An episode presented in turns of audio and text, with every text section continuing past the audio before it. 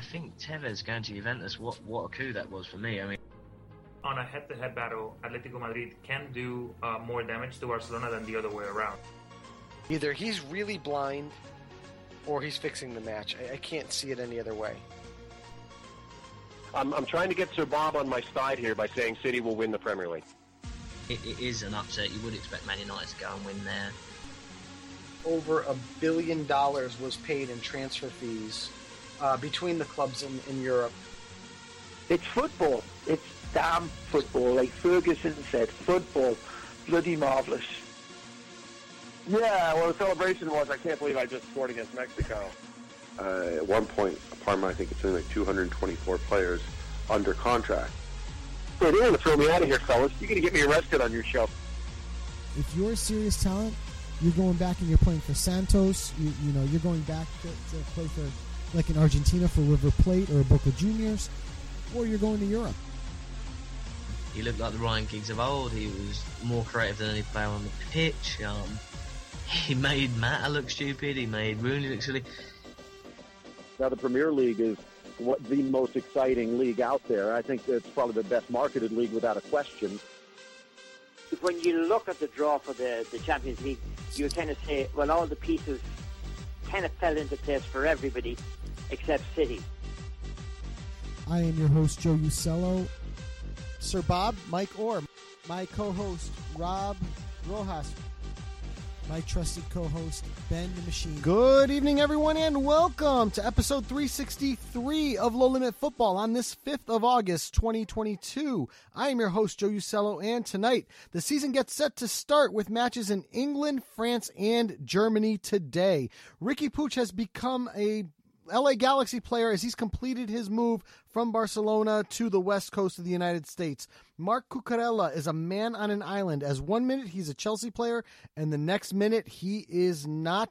Plenty of rumors floating around about him. And we'll continue our season previews today, looking at the Bundesliga with Manuel Veth from Transfermarkt and the Serie A today with Matt Santangelo from the State of Play podcast who'll be joining us in just a little bit. But first, let me get my co-host in here, Mr. Roberto Rojas. How are you, my man? I'm good, Joe. I'm good. Obviously, we're heading into the swing of things at the time of recording. We're about a little less than 24 hours before two of the major top five leagues begins. Obviously, we have other leagues happening like Liga, um, obviously Bundesliga and the Premier League, and then next week we have La Liga and Serie A. So I'm, I'm really excited. You know, we're going back to the swing of things like we said. Obviously, we still got a few transfers left to do until the end of the month.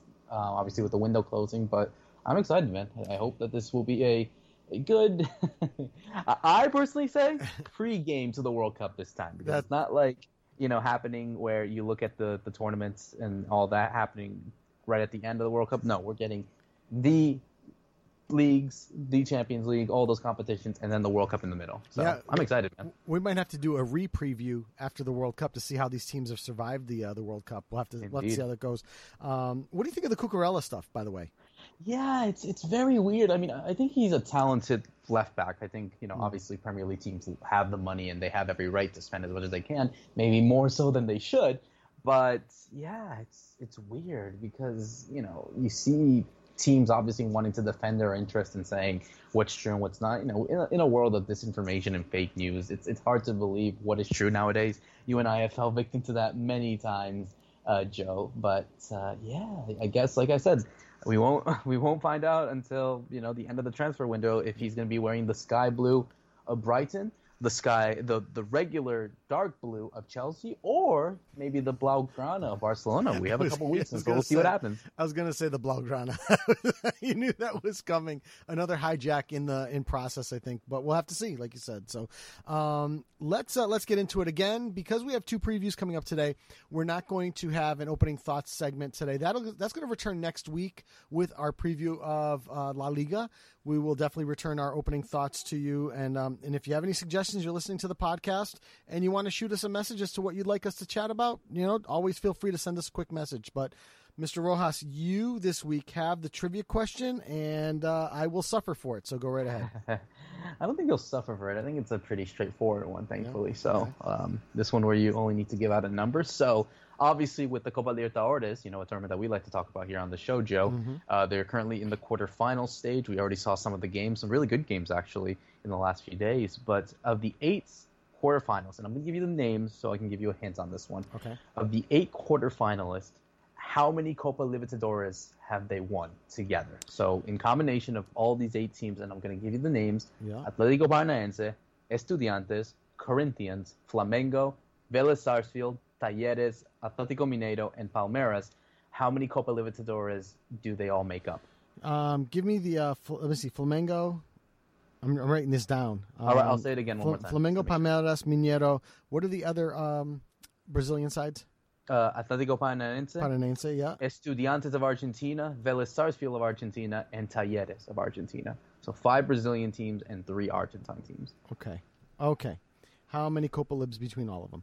I'm going to give you a number. I actually just looking at the list quickly. Um, I don't think it's in double digits, but I could be wrong. So, but again, we'll return it to you at the end of the show. That's for sure. So, um, let's jump into it. And we were lucky to be joined first off by Manuel Veth from Transfermarkt, a good friend of the show, uh, who came in to help us break down the Bundesliga. Obviously, some big moves coming on that we started to talk about with Bayern Munich, um, with Matthijs de Ligt going to Bayern Munich, Sadio Mane, the big rumor, uh, the big move from Liverpool um, over to Bayern. Obviously, Robert Lewandowski leaving Bayern Munich. Uh, we also had um, Erling Haaland leave leave Dortmund to go to Manchester City. Uh, the Sebastian Haller situation with with his di- cancer diagnosis that we had broken to you last week. Uh, there is a lot of moving parts in the um, in the Bundesliga this season, and it looks like as you see, as you'll listen to at the end of the interview, uh, not only do we have a big uh, opening to it, but also with the relegation discussion, some interesting thoughts. And I was mistaken; um, I didn't realize Schalke made it back in. So, um, so you're going to see that as well. So, without further ado, the Manuel Veth interview. And joining us now on Low Limit Futbol from Transfermarkt, Mr. Manuel Veth. Manuel, welcome back to the show. It's always a pleasure to have you. Uh, and thank you for coming on and breaking down Germany for the 2022 2023 season. I want to open with the defending champions in Bayern Munich. They have had quite the transfer window for a team that has uh, repeatedly won the Bundesliga. Their biggest moves, obviously, uh, Sadio Mane coming over from Liverpool, Matthijs de Ligt in a in a very big spend coming over from Juventus. This is the second highest amount of money they've spent on a transfer, only behind Lucas Hernandez a couple years ago. Um, but they did lose Robert Lewandowski. Uh, they've they've sent off the American Chris Richards. I know that American fans will be interested to hear that uh, sending him to Crystal Palace. What are your thoughts on Bayern Munich? Because I mean, for me, even though they've lost Lewandowski, I feel like this team really improved, and I feel like they might win by more than nine points this session. What are your thoughts? Yeah, I, I, I mean, it remains to be seen whether they improved or not, right? Um, I think that they addressed some of the shortcomings that they had last year, in particular in defense. Um, having said that, Matthijs de Ligt is a one-on-one replacement for Niklas Süle, who they, they lost in a free transfer to Borussia Dortmund. Uh, Sadio Mane comes in.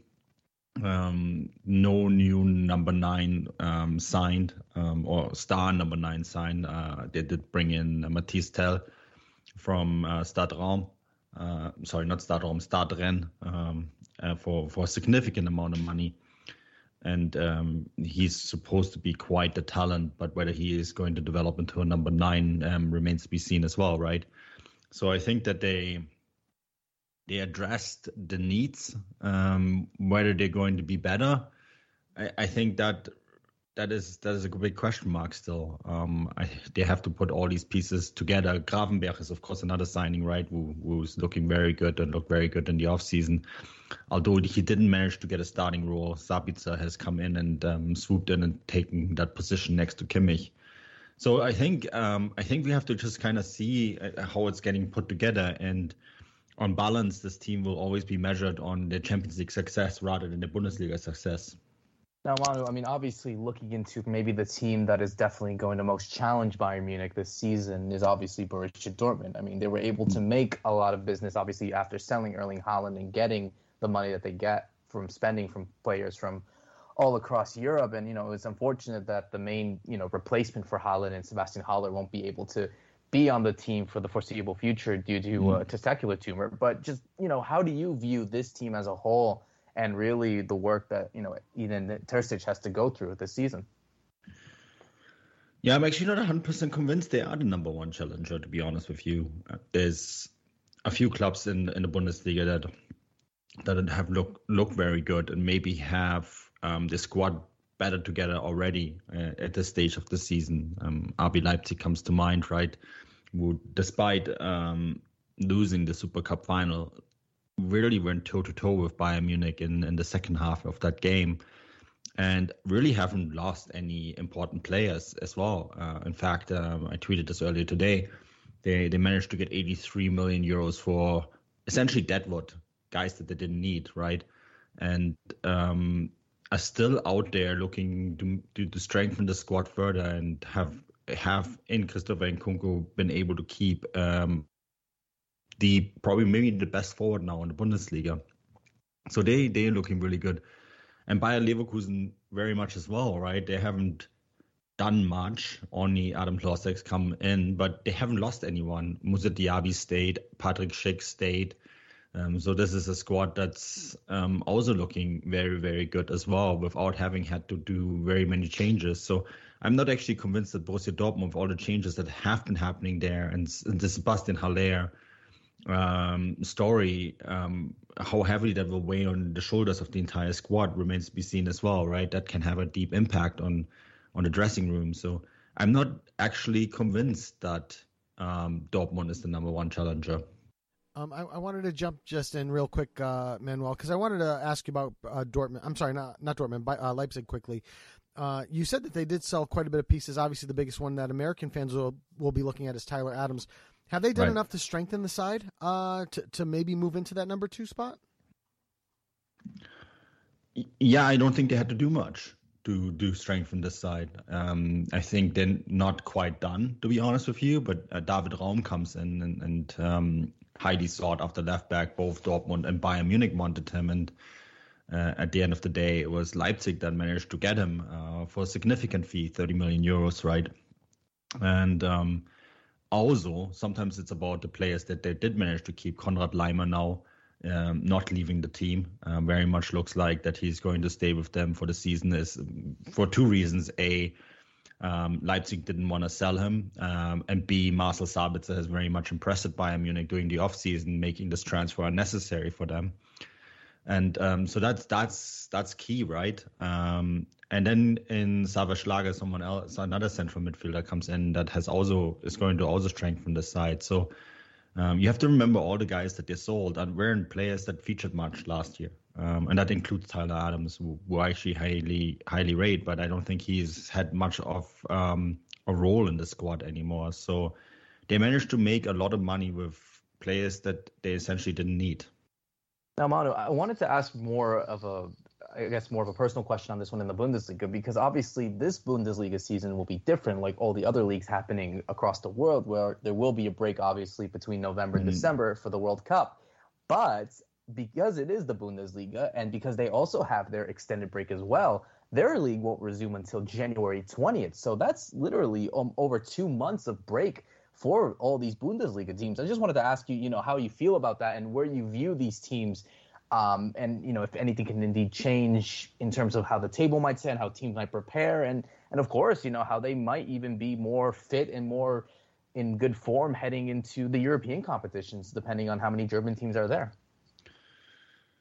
Yeah, I mean, this is, this is the X factor is Qatar, right? Um, I think Qatar is giving a lot of people headaches, including us journalists. Um, everyone working in the sport, I think, has uh, a slight head shake whenever I think about this tournament and the, the timing of it and the location of it. And I think that a lot of Bundesliga clubs are looking at this and saying, "Well, this is this is a wrinkle that we didn't need." Um, you know, I think in the end of the day, you're cutting out two months of the the Bundesliga season that are not really great weather-wise in Germany, anyways. Um, it's not the best time of the year. Germany isn't like England, you know, where you have very temperate winters. It's it's cold there.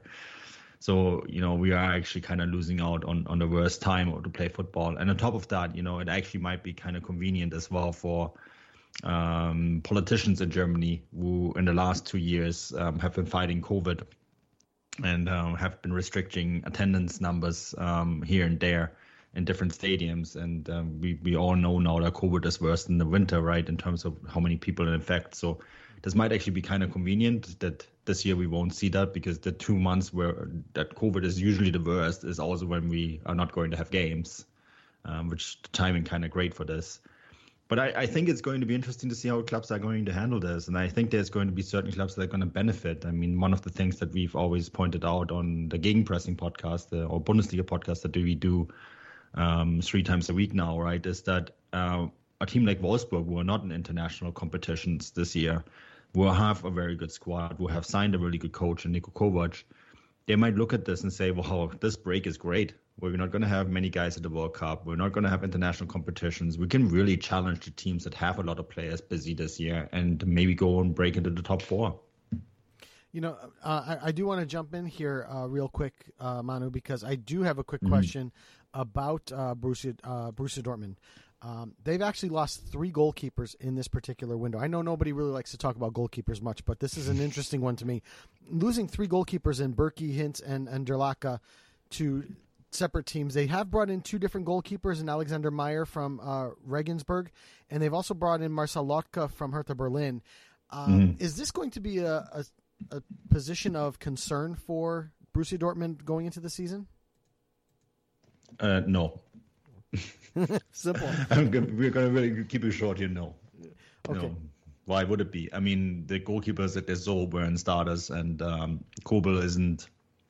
Kobel is the number one and very much a cemented position. And Lotka comes in from Hertha, and he was he was a very good keeper there when he played, and so no, I don't see any concerns there. Okay, um, and then I want to move over really quick to Eintracht Frankfurt uh, because mm-hmm. this is another intriguing club to me. I believe finished 11th last season, but they have done quite a bit in the transfer window. They've brought in Jens Petter Hauge from Milan. They've brought in Lucas Alario, um, who's Hauge was on loan previously. Yep, um, but they've also brought in Alario, who was uh, an experienced uh, forward mm-hmm. coming in from Leverkusen.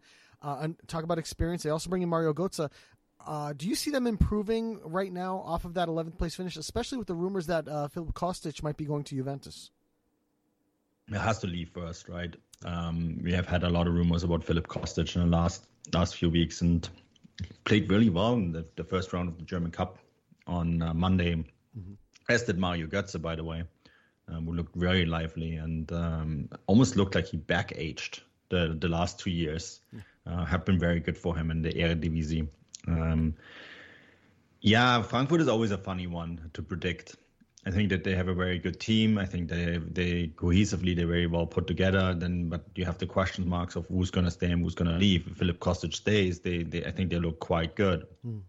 Um, but you know, it's almost like they have two different Eintracht Frankfurts. You have the ones that play in cup competition, and you have the side that plays in cup competitions they're always strong whether it's the europa league whether it's the um, the german cup they, they love knockout stage competition. For some odd reason they're very well constructed for that sort of sort of um, pressure that you get in those games. Mm-hmm. while the day-to-day business for them seems to be almost boring and so they don't thrive in that. And I, am really curious uh, how how they're going to approach this year with the champions league right? This is their first champions league campaign and uh, I would say, speaking when you look at the, what they have done in the Europa League, and this this wasn't a fluke, right? This wasn't a one run. I mean, two years prior, they they reached um, the semifinal of the Europa League, where they narrowly got uh, got defeated by Chelsea in the penalty shootout. Um, and then the year after that, they also went quite deep. I mean, this is a team that does quite well in, in those competitions. So it's going to be really interesting to see how they're going to transition that mentality to the Champions League and how much they can do there. Yeah, that that was kind of my point too. Is that you know that they've they've got a great opportunity here, and and it looks like they've they've done things to improve themselves. So I, it, they're going to be the ones for mm-hmm. me to watch overall. So uh, leading into that, let's talk about the uh, the order of finish. You know, we, we talk about uh, selecting or picking our top four for the, the league, and also the yeah. teams that we feel will be eliminated. Um, so for me personally, I, th- I think Bayern Munich is is going to be the winners. Um, I actually think it will be more than nine points this year. I think that overall we will see a big improvement on this side. I don't think it's going to be nine points. No, okay. I, well, then we're going to agree to disagree. We'll have to have you back in uh, in May Or I think they're going to win. Oh, yeah. I think that's an easy ge- estimate, but it's not going to be nine points. I do think Dortmund is going to finish second. Um, I think losing. I don't think Dortmund will finish second either. so I'm I'm going to go Bayern, Dortmund, Leipzig third, and Eintracht Frankfurt fourth. Who um who? Yeah. What's your top four then? uh, my top four is Bayern, Leverkusen, uh, Leipzig, and then Dortmund. Okay, Roberto, how about you? I'm gonna say, oh man, everyone's being differentiating on this one, which is good because the Bundesliga, I think, it, it needs that kind of parity. I, I think Bayern win it. Obviously, I think we're all in agreement there. I'll say Leipzig second, Dortmund third, Leverkusen fourth. Okay, and now let's look at the uh, let's, let's look at the relegation sides quickly because we've had um you know we've had Werder Bremen and uh, Bochum come into the league this year. Uh, there was a little No, bit. Of, Schalke. oh, Schalke. Not Schalke, yep. Oh, I'm sorry. All right, so I made a mistake. It's uh, I thought according to my It's information. almost the same club. It happens. um, yeah, you know, and I, and I didn't see I, I, all my research that I was doing earlier. I had it uh, as Bochum, but uh, all right, so we'll go with uh, Schalke. Um, yeah, but you're right. I, I think we're going to just substitute the same names. Um, so for me, going down, I do think that uh, that uh, I don't know that Schalke have done enough. Um, I have to do a little more research on them, but I'm going to put them in for Bochum because, like you said, it's the same team. I had Bochum going back down, and I also have Stuttgart going down, and I think Werder Bremen is going to um, possibly maintain their uh, their position and and at least go into that playoff. For me, what uh, what are your thoughts, Manu? I'm curious why you think Stuttgart. I, I just haven't, uh, you know, I, I looked at what they've done in the transfer window. They've really n- not touched the team, and it, it's a team that is, it kind of faltered at the end last season. They only finished. Uh, Did they though? I mean, okay, so th- I'm going to completely disagree with you here. Stuttgart is a team that did very well in the second half of the season and only found themselves in a position of a relegation spot because they had three COVID outbreaks in the first half of the season Ah, and that's right. very much looked like a team that was going to go down. Um, I did forget about Stuttgart the year before finished seventh um, and looked very strong. I have Stuttgart nowhere near the relegation spots this year. Okay, um, then who do you have? Uh, I definitely think one of Schalke or Bochum, uh, Bochum, yeah, Bochum will go down. I actually have them as one go down. But I also have Schalke or Werder Bremen to go possibly down. Um, I think I put Werder in the relegation playoff spots. That's that's what I, I Um, did have Werder in the in the relegation spot as well. Yeah, it's it's very tricky. I mean, the the, the problem is Schalke and Werder Bremen are two very big clubs, uh, very big clubs, and by membership, Schalke is one of the biggest teams in Germany. Um, you know, depending on you asked, they're bigger than Dortmund in terms of membership, and that number is disputed by both sides. Um, but the problem with them is, and this is Werder Bremen very much has the same problem. In the past, when a big club went down to the second division, the they would just lose a couple key guys, but would be able to keep the core of the team together and then go straight back up to the Bundesliga and then usually quickly reestablish themselves there, right? Um, those two teams had the the timing was terrible because it happened during COVID, so they were already in financial troubles in in the seasons that they were relegated and already had to play with bare bones squads. And so when they were relegated, there wasn't really much there to actually get rid of. So they had to strip it down to the absolute minimum and they had to rebuild teams. So that these teams that go up, even though they're giants by name, they're really just normal second division teams, right? There's almost no difference between them or a Heidenheim or a Fürth or a Darmstadt or one of these other smaller teams that have come up, other than the name, right? Mm-hmm. So I think for them it's going to be very painful um, this year and next. And they're the first to admit this too when you talk to them directly. They're the first to say like, yeah, we know this is going to be very very hard. You know, we're nowhere near going to be playing for European spots or mid-table spots. This is going to be pure survival. And um, the way the Bundesliga is too, the problem is that it's it's smaller league than the other big leagues, right? It's only 18 teams. So to get a spot in the Bundesliga is much harder than it is in England or in Spain or in Italy or France, where there's a lot of teams in there where the, the quality drops off significantly when you go below 10th place. In Germany, there's almost no drop off at all, which makes it so much more difficult. If you're not Bayern Munich, the league is extremely difficult because of that. And so you often see one of the big names go down. And um, yeah, I have I have one of them do the drop. I have Bochum do the drop, and I have Augsburg do the drop. Augsburg as well. Wow, that's an interesting one too. Uh, Roberto, who do you have on that one? Yeah, it's, it's interesting that Manu you said about Augsburg because you were always talking about how this was a team that you thought like you know had enough for them to to get relegated and, and you know they always seem to fight above them and, Yeah. and to not get relegated. But I think I think they might flirt with it. I don't see them going down. I, I think yeah, I think I agree with a lot of you guys what you said. I think Bochum go down.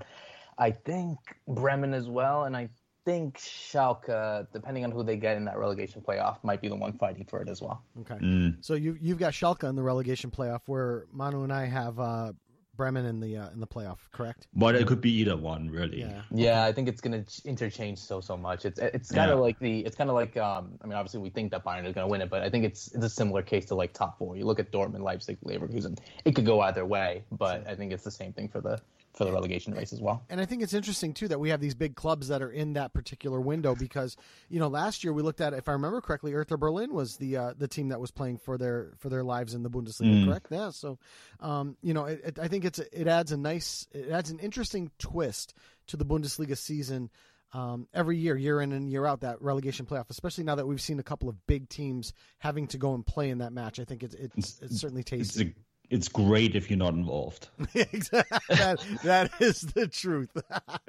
So- it's so- it's great when you're not involved. I had, I had my team involved in the relegation playoffs. It, not good. No. You don't want to. You don't want to be anywhere near that. Uh, it's it's it ends in heartbreak, Mm-hmm. um, and it's just the most nervy thing ever. You know, like when you watch a final, like an actual final where you can win something, you have disappointment that you know that you lost the final. You still at least finish second. Right. When you lose that, your entire season means that you have either missed out on promotion or worse, you got relegated. your, your world has changed. Yeah, Yeah, I, I, I can see it's that. brutal. It's uh, it's so brutal. I mean, it really there is nothing worse than the promotion relegation playoffs, and that's often also why um, they, it's just so more, much more dramatic. Yeah. Than than actual real finals, right? Like you said, you're in a real final. You're playing for the top spot or the second spot. You're not playing for your lives. You know, you're not playing for your Yeah. your survival in a in a particular division. You are, you know, it's it's very it's a very different feel to a final at that point. So Mm. Um, I, I would agree with you. Uh, Manuel, thank you for joining us on the show um, and previewing the Bundesliga with us. It's going to be a very, very interesting season for sure. And all the best to you. And we look forward to having you back at the end of the season to seeing if Stuttgart's there or if it's Schalke or Bremen. I think I think we have to have a, a discussion at the uh, at the end of the season for sure. I'm pretty sure Stuttgart will be there. Uh, Not so sure about Schalke. thank you again, my friend. We'll talk soon. yeah. Cheers. And special thanks again to Manuel Veth from Transfermarkt for joining us on the show. Next up, we were able to catch up with Matt Santangelo uh, from the State of Play podcast to preview the Serie A season coming up. Some big moves made in the Serie A by major clubs, including Roma, who has really been active in this transfer market. We got to cover it all with him. So without further ado, the Matt Santangelo interview. And joining us now on Low Limit Futbol from the State of Play podcast, Mr. Matt Santangelo. Matt, welcome back to the show. It's been quite a while, and we're glad to have you here. I want to open up with um, a question of your favorite team and the defending champions in AC Milan, uh, bringing in Charles De Ketelaere from uh, Club Brugge uh, for 26.8 million pounds. Um, they've made a couple other moves. They finalized guys like Junior Messias and uh, Alessandro Florenzi. They bring in Divock Origi on a free transfer. What are your thoughts on their window? And is this a team that uh, Maldini and company have moved into phase 2.0 where they could possibly repeat as champions?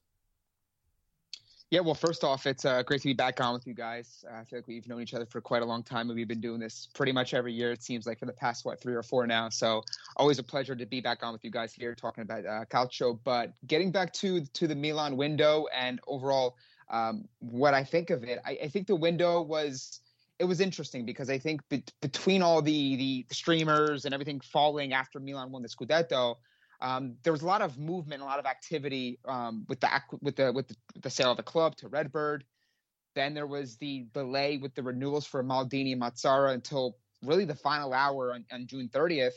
So I think those sorts of um, big, uh, I guess, transactions seem to slow things down for Milan in the market. And what I mean by that is, I think, look, everything's about speed, right? We saw what Inter um, had with speed or lack thereof, trying to get Bremer done and Dybala seems like they had Bremer for months and months and months, and he was going to go there, and then Juve pulled off De Ligt, and then quickly swooped in and over spent over an asking to get uh, to get Bremer in there, right? So a lot of the market is is boils down to speed and being able to get deals done quick. And I think those two things between the sale and the the the, the slowness in the renewals really hurt Milan. But I think if you look at the players they did add, of course, in Divock Origi from Liverpool on a free transfer, I know people are going to look at that and say, well, he didn't really start at Liverpool, and you know he's 26, 27 years old. He didn't have a ton of goals, and this is going to be the guy that's supposed to essentially be your key goal scorer, your key goal scoring acquisition. But I think there's a lot more to his game. The fact that he's he's been in big moments, he's had the big experience at Liverpool. He's a man for the occasion, and I think those things are very important. Much like what we saw with Ibrahimovic, much like what we saw with Olivier Giroud, and how vital those two were um, at different parts of the season, of course, last year in getting key goals when Milan needed it most. Junior Messias, Alessandro Florenzi return on really low end, low cost um, options that Milan triggered. And of course, the man man that just got announced a couple days ago, and Charles De Ketelaere. I know it's going to be a tough one for Milan fans and like to uh, to pronounce, but of course, we were just getting ready ready uh, to get rolling with Salamaker, so I think we got that one down pat. And if I'm being honest, I, I think that what maybe Milan lacked in their overall window so far, again, there's a couple weeks left. Let's see what they do. I think they did address certain spots um, that were really glaring holes for them last year very layout dependent at times. Drew had his moments where he scored his goals, yes, but overall being able to consistently drum up chances, Brahim was was was falling short of the mark. So I think overall with De Ketelaere, it brings from a technical standpoint, a creativity standpoint, and being able to um, find that final ball into space for the guys up front, I think is going to be very huge for Milan. But let's not let's not kid ourselves here it's going to be a very competitive race for top four and for the Scudetto. They do need to get someone else in that midfield uh, to go along with Pobega and Adli, who who join um, the squad this year to replace Kessie, and also they need another central defender. So let's see what the market holds uh, the rest of the way for them.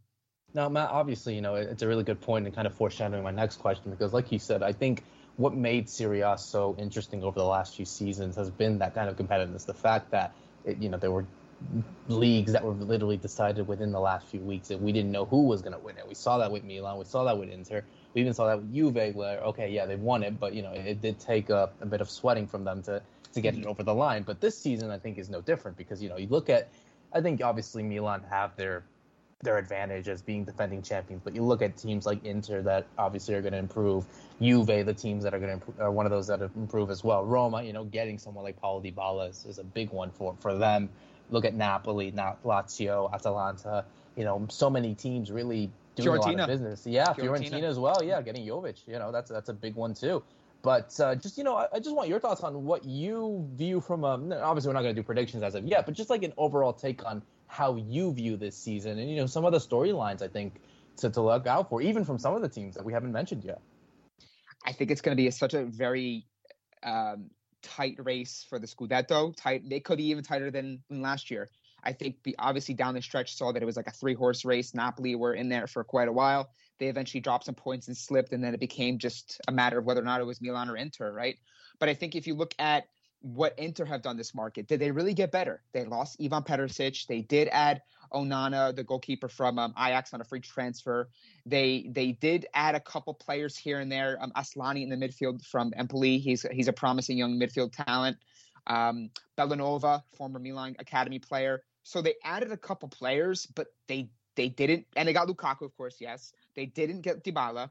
They lost Perisic. They didn't really add much depth in, def- in central defense and they've kind of more or less looked like the same squad. And then you look at teams like Juve, who already are dealing with the the the the effects of Paul Pogba's injury, Bremer, Di Maria. So they did get better, but they didn't really fully address a lot of the holes that they did have that were pre-existing. And then you look at teams like Napoli and, and Roma, who I think, you know, all things considered, had actually really good markets. Maybe, you know, people look at Napoli and say, how could you have a good market when you see Dries Mertens, you see Koulibaly, and you see Insigne all leave in the same window. But they reshuffled their squad. They got a little bit more um, a fresh look to their team.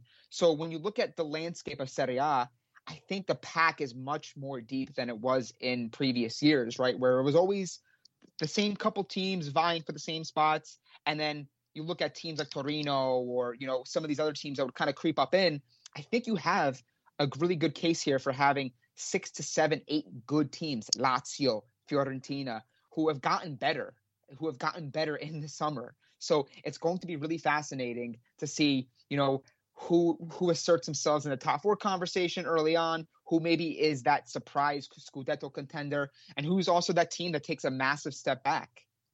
I'm, I'm going to jump in here, um, Matt, because I want to I want to touch base. Like you said, you know, some of these teams that are going to jump in. I think one of those teams that's going to jump in is going to be Roma. To be honest with you, uh, for me, they've had a great mercado in the summer. They bring in Dybala, like you said. They basically hijacked it. You, you talked about speed and jumping into making moves. Inter just dragged their feet so badly on Paulo Dybala. I mean, we're talking about three, four weeks before the season was over, and Dybala was all but gone to Inter. And it dragged so far that you allowed a guy like Mourinho, Francesco Totti to, to kind of weigh in his two cents. And before you know it, Dybala's wearing uh, wearing red in Rome instead of wearing blue in, in Milan. I think it was it was a, a massive coup for me to, to get somebody like Dybala. They bring in uh, Georgie Wijnaldum from PSG. That one's done already. They've made a couple great moves. They've lost Mick, uh, Henrikh Mkhitaryan. One of the things they have not done yet is they have not lost Nico Zaniolo. Um, so for me, Roma is one of those teams that I think has really done a great job. What are your thoughts on their mercado so far? I think it's been a really strong market, and I think it's a it's it's a good indication of what the the Roma project could look like under Dan Friedkin. I think you know there were so many years of um, like uncertainty and like questionable acquisitions when it came to the market under James Pallotta. Um, and then when he got Dan Friedkin in, I know people were looking at it as oh another American. Like, what will this guy do? Is he actually going to be serious, or is it just more of a or of a cash register to print money, um, or to hold money, shall I say? And I think when you look at the acquisitions they made, being able to get a player like Paulo Dybala, who when healthy, he's one of the top players in this league. Mm-hmm. He just won MVP a couple seasons ago while he was at Juve.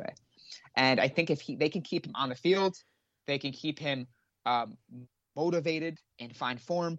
I mean, you're looking at that attack, guys. Dybala, Tammy Abraham, Lorenzo Pellegrini, Zaniolo, the midfield, Jane Wijnaldum, Matic. Uh, I know they lost Veretout, yes, but like you look at their team, I know they they still probably have a couple other additions to make. Um, I think they do need to get a little bit thick, uh, thicker as far as their, their their midfield depth is concerned. They're a little bit thin right now, but overall, if we're being honest, is this team better than than last year? Absolutely, and they're a team I think is a real legitimate contender to um, make some noise. Definitely, I think they're a top four contender for absolutely. But to if stars if if the stars align to be a scudetto a scudetto contender. Yeah, uh, you know, and and I'm with you, and I know we're going to do our predictions in a minute, but uh, that's definitely one that's hot on my mind. Um, obviously, though, my team is Juve, and uh, for mm-hmm. me, I I feel good about the team, but I'm worried. Um, you know, losing de Ligt uh, for for a lot of money, but and then bringing in Bremer, I think was a great move for them. I think the fact that they were able to steal him away from Inter, I think is, is magnificent, um, because by by taking Bremer, you weaken Inter, and we still don't know what's going to happen with Milan Skriniar at Inter. So I think it was a great move for Juve. Um, eventually, uh, uh, Chiesa is going to come back. They did the Vlahovic thing in the winter. Um, Paul Pogba, you know, I'm going to go to Di Maria. Di Maria. Di Maria, I think, is going to surprise a lot of people. Everyone looks at him at 34 years old and says, you know, oh, he's old, he's old, he's old. But, uh, you know, he's got energy for, for days. And I think he's going to be a massive um, get for them. He usually remains pretty healthy. Uh, and, and so I think he's going to be a massive uh, addition to them. The Paul Pogba thing makes me a little sick, to be honest with you. Um, because looking at his injury, it's a meniscus tear, it's a lateral meniscus tear. Mm-hmm. Um, it can be treated with surgery, it can be treated with therapy. Uh, they've decided to go the therapy route, and I think that's more of a Paul Pogba decision to go the therapy route, strictly because if he has surgery, he's going to miss the World Cup. If he has therapy, he may pl- be playing through a little bit of pain, but he will play at the World Cup. So I think you're going to lose Paul Pogba for three, four weeks here going into the season. You might lose him for the first couple games. Then you're going to get him back, but you're going to be limited in how you can use him until he goes to the World Cup. And my gut of gut tells me that the minute they come back from the World Cup, he will have that surgery. He will be gone another two months, and they will only get Paul Pogba back somewhere in the middle of March to maybe early April at best. Um, that's the part that's concerning to me. I know they're looking at Kostic. I know they're looking at Leandro, uh, Leandro Paredes at this point. They did get rid of Aaron Ramsey. Artur looks like he's on his way over to Valencia, um, as has been rumored. Um, so this this this uh, this market has been a little concerning for me. And for me, the Allegri side of it is Allegri has to either, you know, do the deed or get off the pot, right? I mean, he's either Mm-hmm. got to go or he's got to go. Um, and this is kind of for me his season. He's starting to build this team the way he wants it, but I can't help but still be sick to my stomach about the defense. Um, when you let de Ligt go, you don't um, you don't retain Demiral. Uh, now they're talking about selling Rugani, and we're talking about Danilo as that extra center back. That is not the way Juve is going to win this title. So for me, I want to ask you, looking at Juve's um, window and what I've said about them, are they are they going to move up the ladder, or do you feel like they're going to move down the ladder? Well, it's a, it's an unfinished product. I think it's pretty obvious, right? I think there's going to be players that look you see um, from the from the start, they're going to feel like a little bit of a different player, right? So, like, just to put that into perspective and to elaborate on what I mean by that is in January.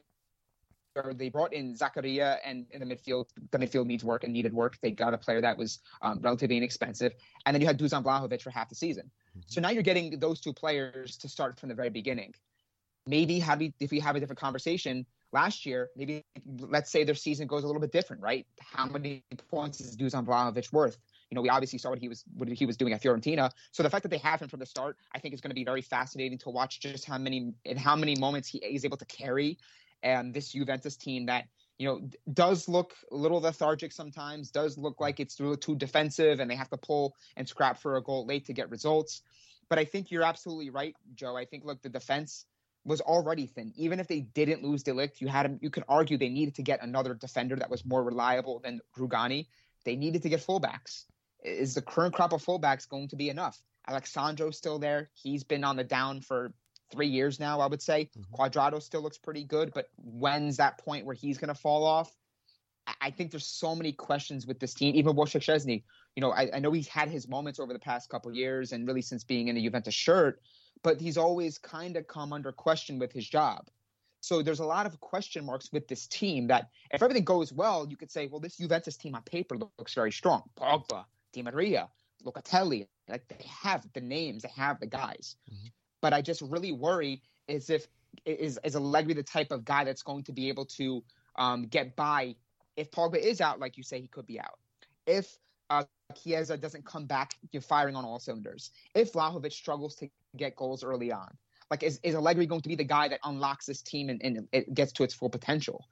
I mean, I'm not saying they're not going to make top four. Uh, we'll, we'll leave that towards the end, but I think there's a lot of question marks this year with this team, and I really look to the Juventus directors for for for why they haven't really fully addressed certain areas. Again, at the time of recording this, they could get Paredes in the midfield, who, I, in my opinion, is a really strong player. And, you know, despite maybe not being uh, showcased well enough or performing well enough at PSG to the expectations, he was a fine player at Empoli. He was a fine player at Roma.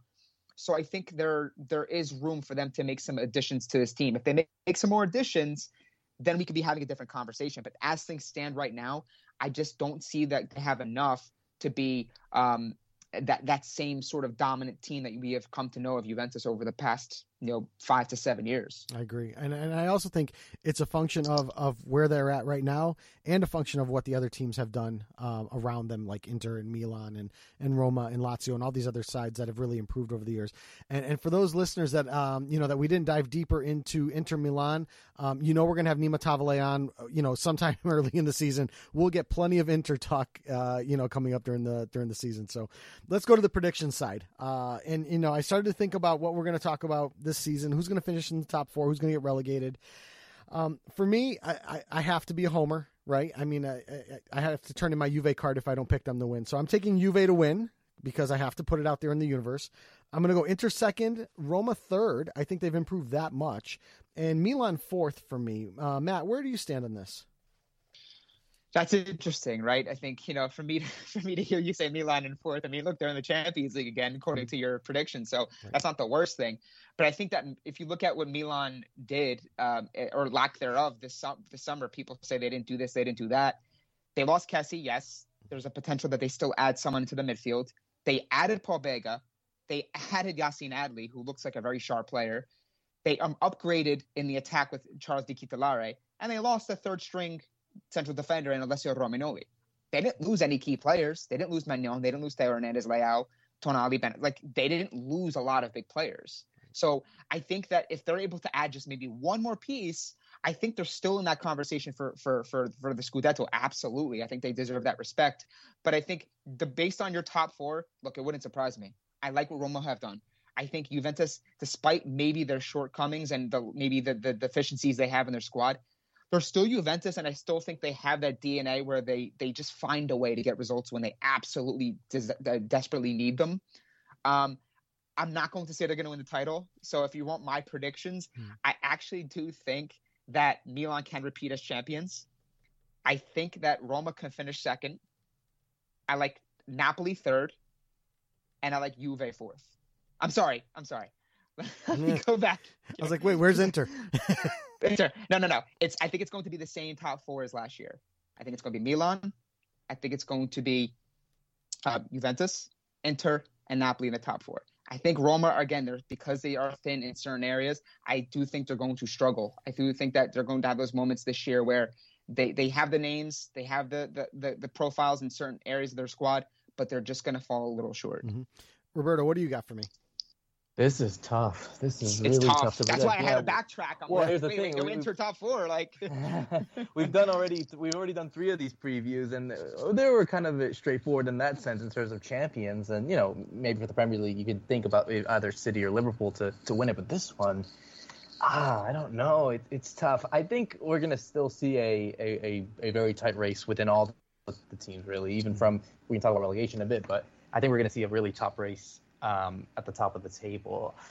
I, I do like what Milan is. I, I, think they, they have a young side. I was very impressed how they were able to win it. You know, with a side that, let's be real, there wasn't that much expectation from them at the beginning of last season. So for them to do that, and you know now there is more expectation because now they need to obviously repeat and do well and, and continue that momentum. Obviously, we have to see what they do in the Champions League and what their objectives are. But I just think I, I, I don't know if it will be enough. I, I, think I see another case where it might be down to one or two points, and I think they lose it to Inter in this one. I, I, I like this Inter side. I mean, yes, they do need to improve on some levels, but I think getting someone like Lukaku, who you know was obviously such a good player at at Inter and, and was able to combine well with with Lautaro. Yes, they did lose a key player like Perisic, but I think they're not done with business yet. I'm, I'm curious to see what they can do in this transfer window. So I'm gonna say Inter one, first. Milan second. Juve, even though they've done good business, I think I'm going to put them at third. And in fourth, I'm going to say Roma because I just think they just have a little bit more of the edge, especially now bringing in Dybala. I think that brings them more of a gives them more advantage towards them over the likes of a, a Lazio, a Napoli, and a and an Atalanta. The one thing, the, Roberto, the one thing I wanted to, uh, to address with Napoli is that I like the moves they made in the summer. I just think when they have so many different names that have come in, those things take time, right? Yeah. Like you have a lot of players that are, have come from outside of Italy, not just a domestic transfer. So there's going to be that that onboarding phase, and we all know how important a hot start is, right? So. Mm-hmm. I, I, I, I contemplated Roma. I contemplated Napoli. I, I think that it's going to be Napoli. I just think that um, they got a little bit more there. And, and yeah, that, and it's, it's, tough to really call, honestly, man. Yeah, and that's the difference for all three of us. It's, it's Roma or Napoli. It's, it's you know because those are the teams that have made quite a few changes on both sides. It's you know which one of them gets to mesh their changes in quicker um, that will probably be the difference between. It'll be how those two teams start versus how those team, two teams finish. I think that will will dictate the top four, um, at least from what I'm gathering from what all three of us have said. So let's let's look at the bottom of the table, um, and I want to focus on Salernitana because they they had that miraculous, I mean literally miraculous run uh, to avoid relegation last year. Uh, it was something extraordinary, but I don't think they do it this year. So for my three teams that are going to get relegated, I'm going with Lecce, Salernitana, and Cremonese. I don't think the two teams survive. I think Monza, um, you know, Berlusconi 2.0 is is uh, is trying to build something significant over there, and uh, and I think they managed to stay up and, and beat the drop. So those are my three teams to go. How about you, Matt? What do you think? That, that's that's where I was leaning. the The only thing I was looking at with um, some of the, I was looking at the table and I was looking at some of the squads and some of the teams and what they did this summer or didn't do, and I, I looked at a team like Bologna. Hmm. Um, I, I know that you know they have a great coach, a, a warrior, and Sinisa Mihajlovic, who's who's you know currently on, battling leukemia and he's just fighting like like crazy here. So um, obviously we're wishing him the best there. I, I look at who they lost in Svanberg, I, Theate in the in the defense. They're really going to be leaning on that attack quite a bit. They look thin in so many different areas, and I wonder if they're, they're Mihajlovic is going to actually last the season. I, I, I threw it around. I'm like, is there going to be a team that most people think is going to be safe and then falls into that relegation battle? And you're like, whoa, like I didn't see Bologna doing this. Um, do I think Bologna get relegated? I, I think they barely survive on the basis of their coach, but I do agree with Lecce. I do agree do agree with Cremonese. Monza stay up. That third team, that's that's a tough one. I, I think I'm actually going to go Salernitana as well. Yeah, I mean, even even a team like Udinese, um, you know, we saw Samp flirt with that bottom for a little while last season. Yeah. You know, there's there's a lot of teams that like they're big names, and you're like, wow, these guys, this is real. But the problem, but the problem is, is the guys is so many of these teams are they're they're content. They don't they sell like one or two premium players in the market. Mm-hmm and they just fill the spot. They don't really go out there and spend that money to like get a player who's of promise. They're cool with finishing 13th, 14th, 15th every year. Right. And eventually, that contentness, that comfortability that you have within the, that table, eventually you're going to be like, all right, we're, we're good. And then you're going to get beat up a bit and you find yourself in the battle. Yeah. So uh, that's that's the really dicey thing about the Serie A relegation battle every year. It's true. Rob, what do you got for me? Yeah, I, I think I have to agree for, for once, at least for all of us. Uh, I think uh, Salernitana does go down. I think Cremonese does as well. And you know, you look at Spezia, look at Monza. I mean, you know, they're, they're teams that have, have impressed me, and I think they have enough to, to survive the drop. So I think joining them will be Lecce as well. So yeah. yeah, I think we're all in agreement on the on the relegation uh, for once. Yeah. yeah, for once, exactly. But, but I think it's also still going to be tight. I think, like you said, oh, you're, oh, yeah. you're going to see your your your Bologna's in there, and you're going to see your your Samps in there, and your Udinese's in there, and I, I don't think Empoli will be one of them, but I, I do see that you know there'll there'll be a battle there, but I think ultimately that'll be what the finish line looks like. So for sure. Um, Matt, thank you again for coming on the show. It has been too long, and, we, and we've got to have you back again much sooner than this. And all the best, and uh, thanks again for helping us out, my friend. Appreciate it, guys. Enjoy the rest of your uh, rest of your rest of your week. All right. And special thanks again to Matt Santangelo for joining us on the show. Roberto, we've got some great matches of the week coming up, like we said, as the leagues kick off. Um, and remember, a uh, public service announcement to the folks listening to the podcast. These matches are going to kick off the following week. I know we're releasing this podcast on Friday. Uh, this is going to release for the following week. So the matches that we gave you for this weekend were in our last pod. So these are coming up starting on Wednesday, August 10th. Uh, we're going to go back to Copa Libertadores, like we said, with Palmeiras and Atletico Mineiro uh, in a 2-2 deadlock going into the second leg. This will be at 8.30 p.m. on Wednesday. Palmeiras with a dramatic 2 0 um, deficit that they overcame in their first leg to get to this point. Then we move to Saturday, and Saturday the 13th, we have in the Bundesliga, we'll kick off with Hertha Berlin, Eintracht Frankfurt at 9.30 p- uh, a.m. We'll move to Ligue 1 with Monaco and Rennes at 11 a.m., and then we go kick off to Italy at 12:30 p.m. with the defending champions AC Milan facing Udinese in the first week of the season. We're going to close Saturday night with LAFC and Charlotte at 10:30 p.m. and then we're going to move to Sunday, August 14th, Chelsea and Spurs. That's a great one for the second match of the season. 11:30 a.m followed up by the defending champions Real Madrid as they travel to Almeria to kick off the 2022-23 season, uh, facing them at 4 p.m. on Sunday the 14th. So, Roberto, you gave me a great trivia question uh, earlier in the show. Uh, go ahead and throw it back at me again, please. Yeah, absolutely. So, obviously, with the quarterfinals of the Copa Libertadores uh, occurring at this moment, the eight teams that are remaining, uh, and this is obviously the question, are Atlético Paranaense, Estudiantes, Corinthians, Flamengo, Vélez Sarsfield, Talleres, Atlético Mineiro, and Palmeiras. Combining all the eight teams, how many Copa Libertadores titles do they have? Okay, so the one that I missed on my list as I was writing was Corinthians, and I think they have won it at least a couple of times. Uh, Palmeiras won back to back. Flamengo, I think, is uh, did they win it two years before Palmeiras? I think, I think, I think, I think they have won it recently. Mm-hmm. Um, so let's see, that's two, three. I'm gonna go with at least. And this is in their history, by the way. This and this is, is in their history. And I can't remember if Mineiro's won any of them. I think they have. Um, I'm going to give you a number because I said it wasn't going to be double digits, and I might be wrong. I'm going to go with nine. It is not nine, Is and you are lower this time. You get two more chances. Okay. Um, I- it's, I I've already counted off five, so let's go eight.